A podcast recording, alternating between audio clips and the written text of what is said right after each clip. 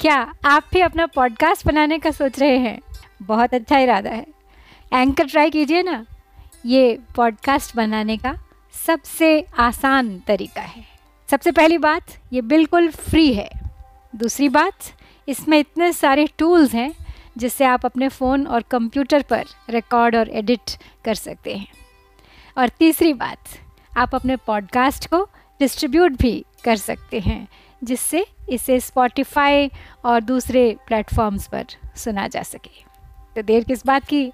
Download कीजिए ये free anchor app या विज़िट कीजिए एंकर डॉट एफ़ आज ही बनाइए अपना पॉडकास्ट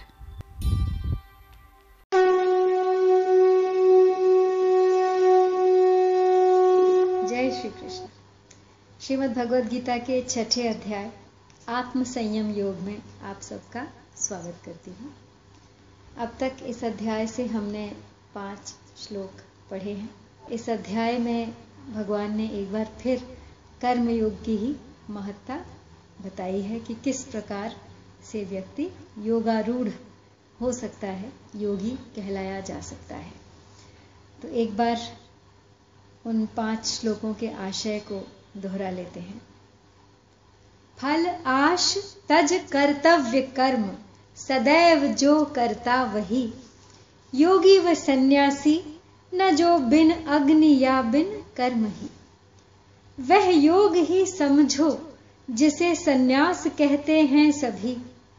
संकल्प के सन्यास बिन बनता नहीं योगी कभी। जो योग साधन चाहता, मुनि हेतु उसका कर्म है। हो योग में आरूढ़ उसका हेतु उपशम धर्म है। जब दूर विषयों से न हो आसक्त कर्मों में कभी, संकल्प त्यागे सर्व योगारूढ़ कहलाता तभी। उद्धार अपना आप कर, निज को न गिरने दे कभी, वह आप ही है शत्रु अपना, आप ही है मित्र भी। तो अब उससे आगे पिछले श्लोक में भगवान ने बताया था कि वह स्वयं ही अपना मित्र है और स्वयं ही अपना शत्रु है। अतः स्वयं अपना मित्र और शत्रु कैसे है? इसका उत्तर आगे के श्लोक में दिया गया है। बंधुरात्मा आत्मनस्तस्य, येनात्मैव आत्मना जितः अनात्मनस्तु शत्रुत्वे वर्तेता आत्मैव शत्रुवत। यानी जिसने अपने आप से अपने आप को जीत लिया है, उसके लिए आप ही अपना बंधु है, और जिसने अपने आप को नहीं जीता, ऐसे अनात्मा का आत्मा ही शत्रुता में शत्रु की तरह बर्ताव करता है। तो यहाँ परिशिष्ट भाव यह है कि शरीर में मैं और मेरापन न रहे तो आप ही अपना मित्र है। और शरीर को मैं या मेरा माने तो आप ही अपने शत्रु की तरह, अर्थात अनात्मा को सत्ता देने से उसका परिणाम शत्रु की तरह ही होगा। जो नुकसान शत्रु करता है, वही नुकसान वह खुद अपना करता है। वास्तव में भोगी मनुष्य अपना जितना नुकसान करता है, उतना शत्रु भी नहीं कर सकता। वास्तविक दृष्टि से देखा जाए तो शत्रु के द्वारा हमारा भला ही होता है, वह हमारा बुरा नहीं कर सकता। कारण कि वह वस्तुओं तक ही पहुँचता है, स्वयं तक नहीं पहुँचता। अतः नाशवान के नाश के सिवाय और वह कर ही क्या सकता है? नाशवान के नाश से हमारा भला ही होगा। वास्तव में हमारा नुकसान, हमारा भाव बिगड़ने से ही होता है। अब अपने द्वारा अपनी विजय करने का परिणाम क्या होता है? इसका उत्तर आगे के तीन श्लोकों में दिया गया है। जितात्मन प्रशांत परमात्मा समाहितः शीतोष्ण सुख दुखेशु तथा मानपमानयो यानी जिसने अपने आप पर विजय कर ली है, उस शीत, उष्ण, अनुकूलता, प्रतिकूलता, सुख, दुख तथा मान, अपमान में निर्विकार मनुष्य को परमात्मा नित्य प्राप्त है। तो यहाँ शीत और उष्ण, इन दोनों पदों पर गहरा विचार करें तो ये सर्दी और गर्मी के वाचक सिद्ध नहीं होते, क्योंकि सर्दी और गर्मी ये दोनों केवल इंद्रियों के विषय हैं। अगर जितात्मा पुरुष केवल एक इंद्रिय के विषय में ही शांत रहेगा और श्रवण, नेत्र, रसना और घ्राण इन इंद्रियों के विषय बाकी रह जाएँगे, अर्थात इनमें उसका प्रशांत रहना बाकी रह जाएगा तो उसमें पूर्णता नहीं आएगी। अतः यहाँ शीत और उष्ण अनुकूलता और प्रतिकूलता के वाचक हैं।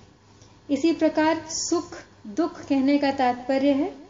बाहर की सामग्री को लेकर सुखी दुखी होना और भीतर की प्रसन्नता व खिन्नता को लेकर सुखी दुखी होना।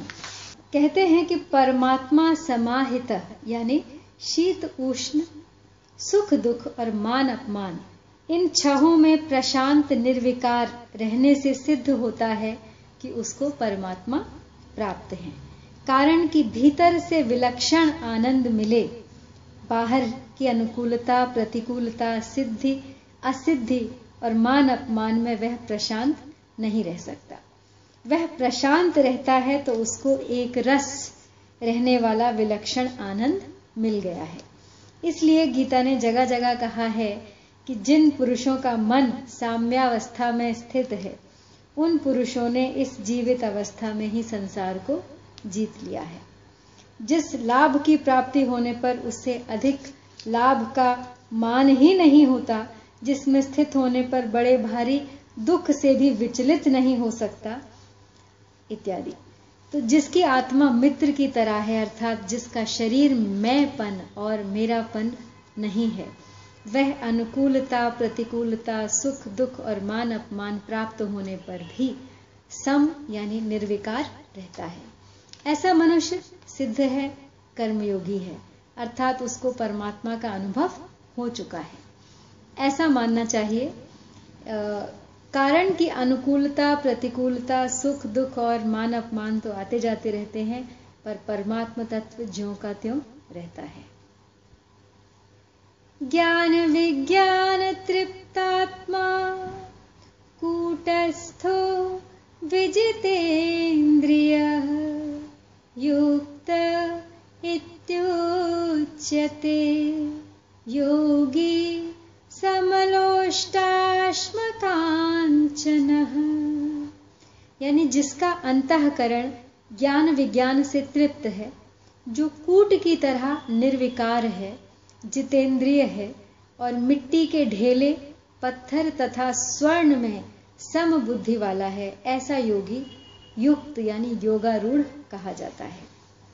यहाँ पे लोष्ट नाम मिट्टी के ढेले का है, अश्म नाम पत्थर का और कांचन नाम स्वर्ण का। तो इन सब में सिद्ध कर्म योगी सम रहता है। सम रहने का अर्थ यह नहीं है कि उसको मिट्टी के ढेले, पत्थर और स्वर्ण का ज्ञान नहीं होता। उसको यह ढेला है, यह पत्थर है, यह स्वर्ण है, ऐसा ज्ञान अच्छी तरह से होता है और उसका व्यवहार भी उनके अनुरूप जैसा होना चाहिए, वैसा ही होता है। अर्थात वह स्वर्ण को तिजोरी में सुरक्षित रखता है, ढेले तथा पत्थर को बाहर ही पड़े रहने देता है। ऐसा होने पर भी स्वर्ण चला जाए, धन चला जाए तो उसके मन पर कोई असर नहीं पड़ता। और स्वर्ण मिल जाए तो भी उसके मन पर कोई असर नहीं पड़ता। अर्थात उनके आने जाने से, बनने बिगड़ने से उसको हर्ष शोक नहीं होते। उस यही उसका सम रहना है। उसके लिए जैसे पत्थर है, वैसे ही सोना है। इनमें से कुछ भी चला गया तो कुछ नहीं बिगड़ता। और इन बातों को लेकर उसके अंतकरण में कोई विकार नहीं आता। तो सार यही निकला कि ऐसा ज्ञान विज्ञान से तृप्त निर्विकार जितेंद्रिय और सम बुद्धि वाला सिद्ध कर्म योगी योगारूढ़ समता में स्थित कहा जाता है।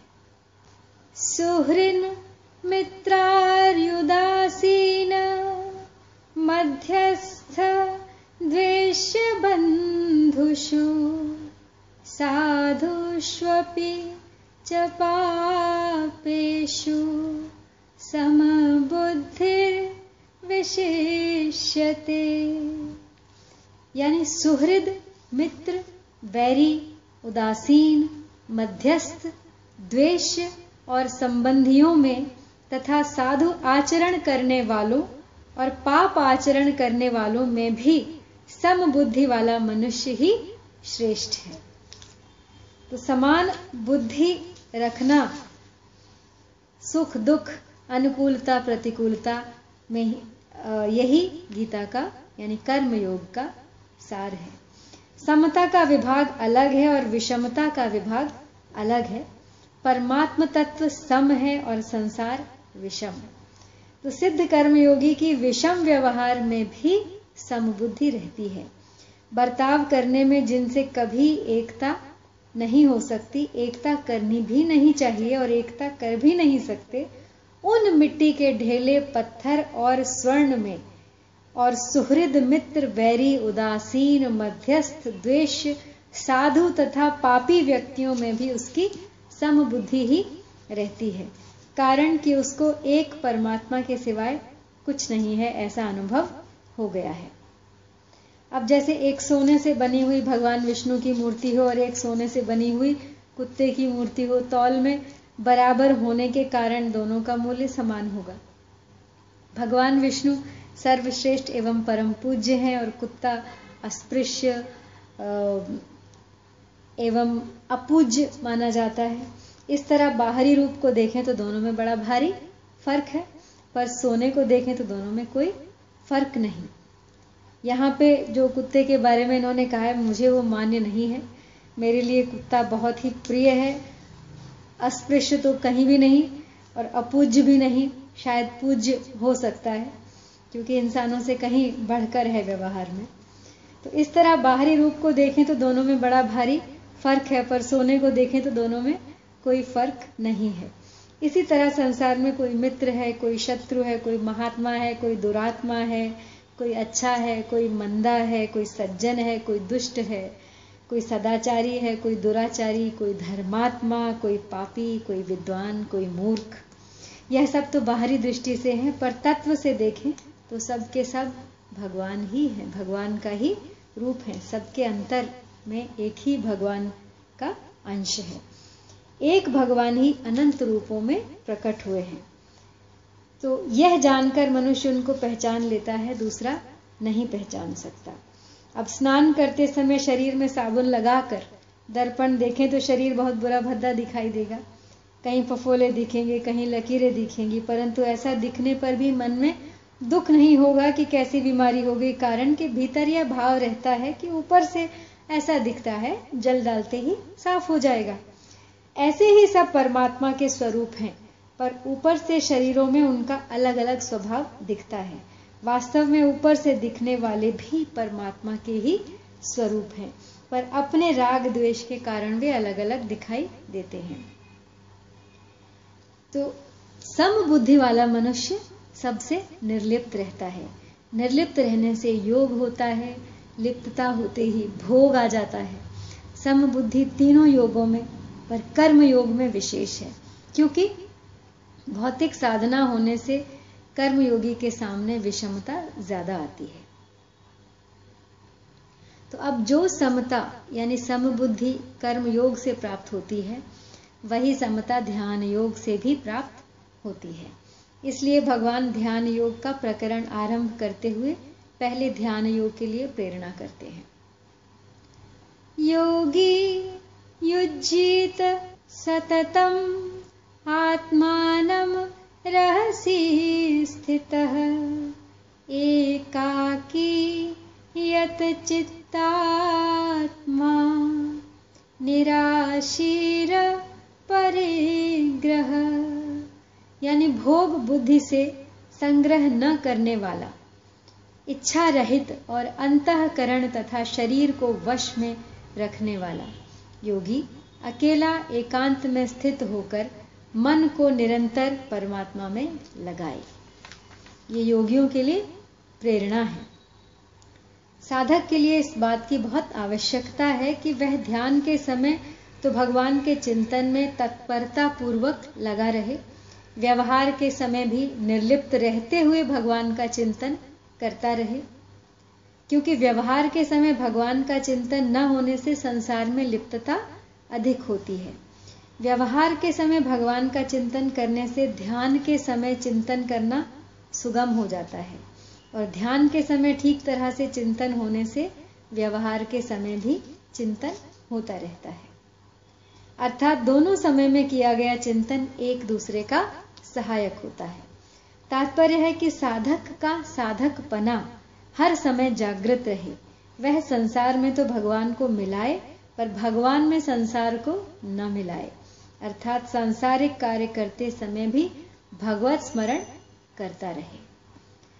तो यहाँ पे यदि ध्यान के लिए बैठते समय साधक मन में कहेगा कि वो काम करना है, किसी से इतना लेना है, इतना देना है, अमुक जगह जाना है, वहाँ उससे मिलना है, अन्य कार्यों को मन में जमाए रखेगा तो इनका मन में संकल्प करेगा तो उसका मन भगवान के ध्यान में नहीं लगेगा। अतः ध्यान के लिए बैठते समय यह दृढ़ निश्चय कर ले कि चाहे जो हो जाए, गर्दन भले ही कट जाए, मैं, मुझे केवल भगवान का ध्यान ही करना है। ऐसा दृढ़ विचार होने से ध्यान लगाने में बड़ी सुविधा हो जाती है। तो परिशिष्ट भाव यही है कि कर्म योग ज्ञान योग भक्ति योग तो करण निरपेक्ष साधन है, पर ध्यान योग करण सापेक्ष साधन है। तो अब इसके बाद भगवान ध्यान योग का वर्णन आरंभ करते हैं। लेकिन उसे पढ़ेंगे हम कल। जय श्री कृष्ण।